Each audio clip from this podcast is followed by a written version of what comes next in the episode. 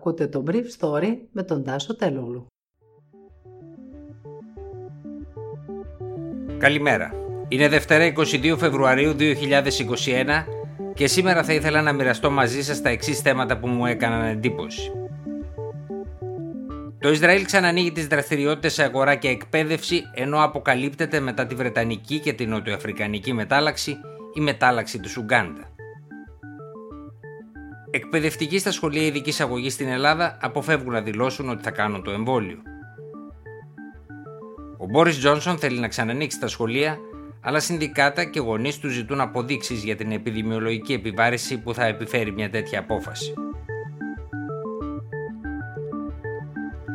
Το Ισραήλ ξανά άνοιξε χθες τις εμπορικές και εκπαιδευτικές δραστηριότητες της χώρας ως έπαθλο από την ταχύτερη εμβολιαστική καμπάνια σε ολόκληρο τον κόσμο.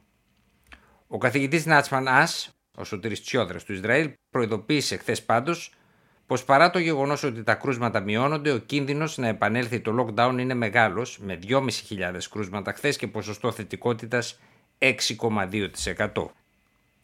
Το Ισραήλ άνοιξε μουσεία και σχολεία στις τάξεις 5 και 6 και 11 και 12 στις πορτοκαλί περιοχές της χώρας εφόσον έχει εμβολιαστεί το 70% του προσωπικού των σχολείων και πραγματοποιούνται εβδομαδιαία τεστ στους μαθητές.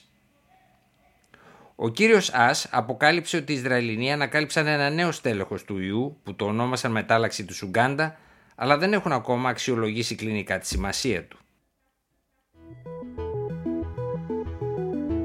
Στην Ελλάδα δεν είναι ακόμα σαφές πώς θα ανοίξουν τα λύκεια που είναι κλειστά από τον Νοέμβριο όπως επιθυμεί η ηγεσία του Υπουργείου Παιδείας καθώς τα τεστ που γίνονται είναι ακόμα λίγα ενώ οι εκπαιδευτικοί δεν έχουν εμβολιαστεί και δεν είναι γνωστό πότε θα εμβολιαστούν.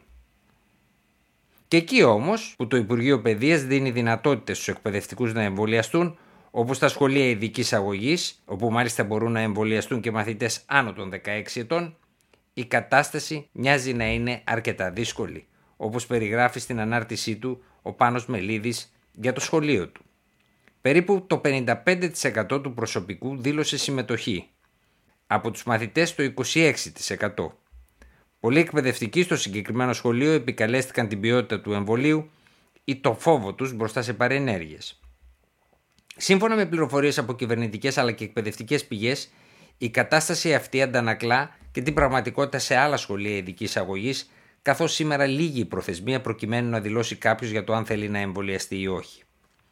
Χθες πραγματοποιήθηκαν στη χώρα οι 3.800 εμβολιασμοί που είχαν αναβληθεί λόγω της κακοκαιρίας, στέλνοντας το συνολικό αριθμό στις 697.000, εκ των οποίων 467.000 αφορούν την πρώτη δόση και 230.000 τη δεύτερη.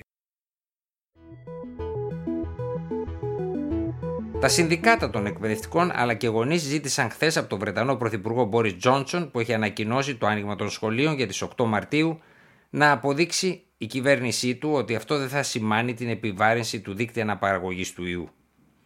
Οι ειδικοί θεωρούν ότι το άνοιγμα των σχολείων θα στείλει τον δίκτυο αναπαραγωγής του ιού σε ένα νούμερο πάνω από το 1, ρίχνοντας λάδι στην πανδημία.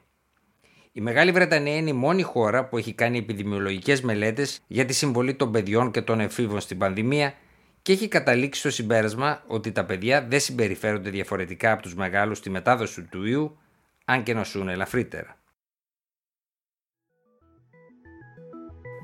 Ήταν το Brief Story για σήμερα Δευτέρα, 22 Φεβρουαρίου 2021.